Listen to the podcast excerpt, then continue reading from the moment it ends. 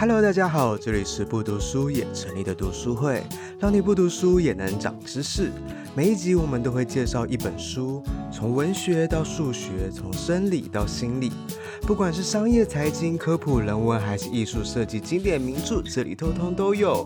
事不宜迟，赶快来听我们的分享吧。Hello，大家好，我今天要讲的书是《贝加尔湖隐居杂记》，然后它的。呃，书腰上的副标写说，恐慌世代的读者最需要的心灵书写，然后找个地方让自己短暂的静静休息一阵子。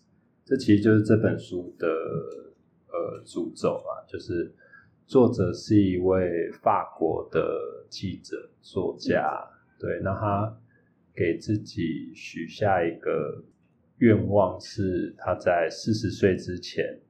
还要独自一人去贝加尔湖住一段日子。那贝加尔湖在那个西伯利亚的的、哦哦、的上面的，哎、欸，蒙古的上面，这么北，就是以前那个谁啊？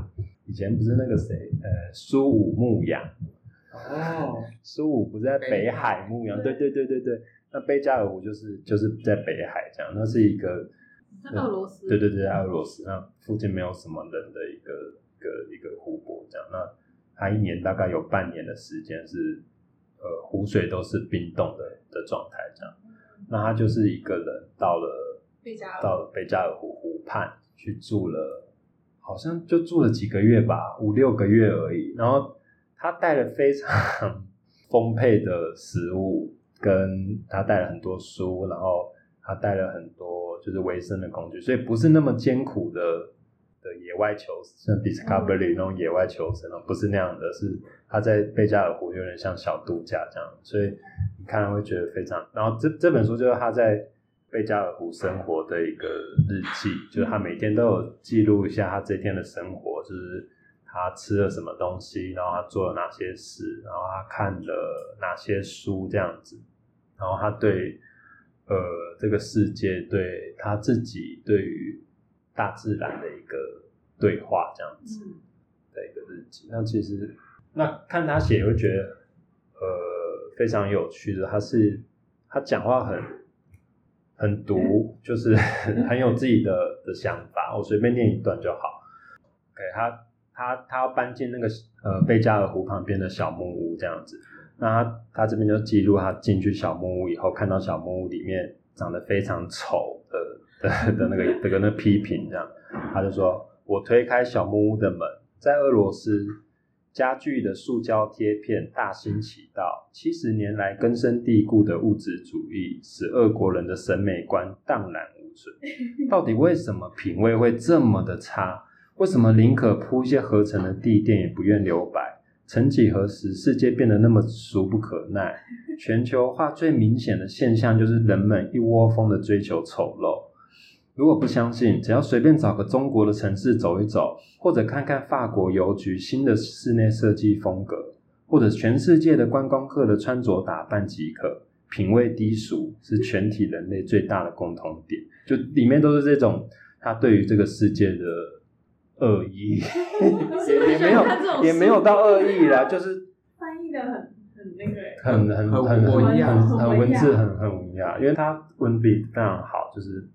他在那个呃，不管在叙述他每天待在小木屋里面看那个灰尘的那个变化啊，或者他没有事的时候，他去附近走走，去爬山，或者他写一些东西都都写的非常好，就是让人很深入其境啊。就是一个书，就是让人家可以放下很多我们平常工作上很很繁忙啊，然后可以放下一些很纷乱的思绪，就是也放下一些可能。呃，生活上的压力什么的，然后我们可以静静的坐着，然后跟着他一起到达遥远的贝加尔湖，然后跟着他一起去，呃，跟自己对话，跟这个世界对话，跟自然对话，这样子。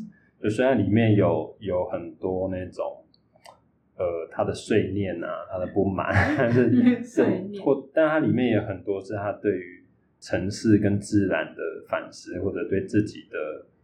就是去探究自己内心的一个一个描述，这样觉得非常有趣。那因为他涉猎非常的广泛，他自己呃，他带去贝加尔湖的书好像也带了一百多本，他有在里面列书单这样子。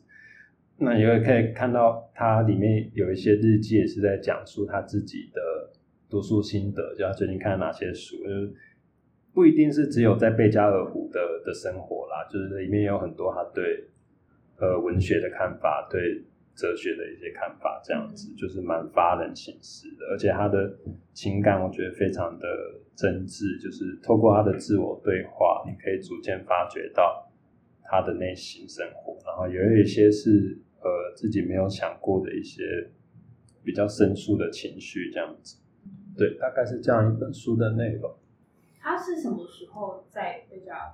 你说几月吗？还是就是他是他是二零一零年的时候，哦，那也很久了。对啊，对啊。可是他是他从他现在几岁啊？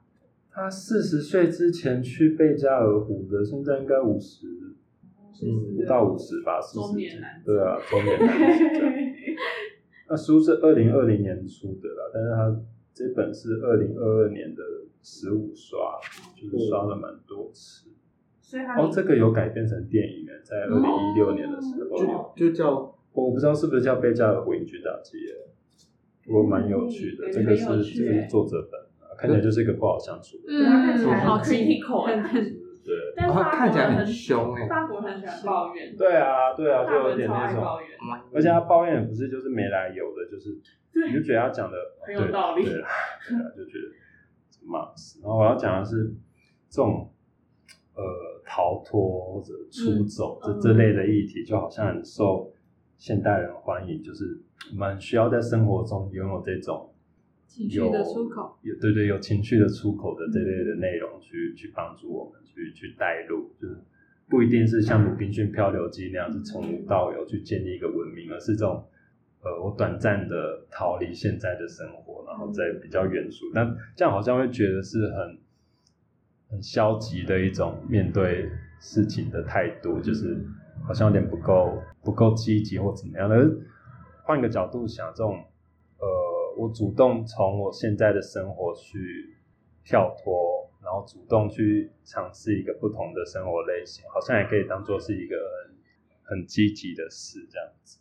而且我一直以为是，我原本啊还没有看这本书之前啊，我原本以为是他是在教怎么野外求生的的那种感觉啦。什么阿拉斯加之死？对啊，有点像那样，我以为是那样子，那样子，但。发现根本不是，就是他带的食物非常的多，然后带了很多 酒，对，他就是去度假，所以你看他会觉得过得很过得很爽，这样子，就是也没有那种什么很冷啊，然后失温什么的，过得完全没有，就是完全没有，啊就是过得很很舒适。他怎么会想要带一百本书去？一百多本，就是对啊，对啊。可他里面有讲，就是他在城市，他住巴黎吧，哪里？就是他说他在巴黎没有。放在他书桌上放了好几年都没有办法看的书，他带去贝加尔湖之后，可能几天就看完了。这样子就是你在那边拥有无限的时间，你可以做任何你在城市里你想做没有办法做的事，不得不做。对啊，我觉得在城市蛮容易焦虑的。对啊，好多资讯，然后手机一直响讯息通知，然后就感觉好像要马上回复，然后很多刺激。就是路上的东西，很怕那个吧，很怕 FOMO 资讯，fear of missing out，那个资讯。大家讨论这个，哎，为什么没有发到？对啊，真的会，我觉得现在有点恐怖。好像一定要看过《非常律师》还是什么样，我就没有看。那什么？对啊，非常律师。好了，就最后面是我的感想啊，就是我很好奇，说为什么我们这个世代会有这么多这种要你好好。对对，焦虑状况，所以出现了很多要你好好照顾自己的的这种内容，不不管是呃，你去成品晃一圈就可以看到那种畅销书，都是这种在教你说，哦，世界很烦，所以你要很可爱，或者你要做 做什么最最好的那个你啊，你就是最棒的那个。为什么有那么多就是在告诉你要好好的照顾自己？为什么那么多这种？不管在人际关系上，在职场上，在家庭遇到问题，然后你需要好好被照顾的这种的的的内容会会出来这样子。嗯、那乍看之下，我们好像是一个很悲惨的呃受创的世代，就是我我们变得非常脆弱嘛，然后所以我们需要更多的照顾跟安慰这样子，尤其在心理健康这个这个议题上。但换个角度想，我觉得也可以当做是我们这个世代是开始有能力、开始有意愿去把疗愈自己这件事搬上议程去、嗯、去讨论、去重视的一个时代，这样子。呃，我觉得可以当做是一个。比比起说我们是受创的一个悲悲哀的时代啦，我们可以说是，呃，我们是个人决定自我心灵如何去安放的时代的这种感觉，这样子。那或许跟我们这一代的那种经济无力感有关系啦，就是过去的财富累积可能比较比较轻松、比较容易、比较快一些，这样子。所以我们现在你在经济上的这种无力感，造成了。我们只好去重视所谓的生活质感，或者是照顾自己的心灵健康，有点是那种干我是连领几个钱，我要我要这样子被工作糟蹋的那种那种那种心思会不断的浮现出来，这样子。像我们之前讲过的，呃，精神疾疾病制造商嘛，就是资本主义里面，资本主义就是造成人类精神问题的一个一个非常最大的凶手，这样子，但。但其实这种身心灵疗愈的内容也不是现代人才有的啦，就是以前就有包含什么塔罗牌啊、星座啊、易经啊、占卜啊、鱼的占卜啊，宗教信仰，都是那种前科学时代人们就是安抚身心的方式。这样，那比较是现代我们找到一个用科学理论的方式去包装的一个自我疗愈，这样子。对所以我觉得，在现代这个时代，我们大家都是需要好好去治理、好好被修复的的人，这样子。嗯，就是非常多在生活中很努力，然后很可爱的人，但是我们在各种关系中被拉扯，包含人际关系啊、家庭啊、职场各种社会期待啊，就是我们在这些关系中被拉扯的像。变变得不成人形的这样子，我觉得是非常不值得的一件事。所以我觉得大家都可以有余力的话，或者说应该要有这样的能力，就是我们跳脱这样的生活，去心中的贝加尔湖隐居一阵子。心中的贝加尔。对啊，好，谢谢大家。谢谢，谢谢。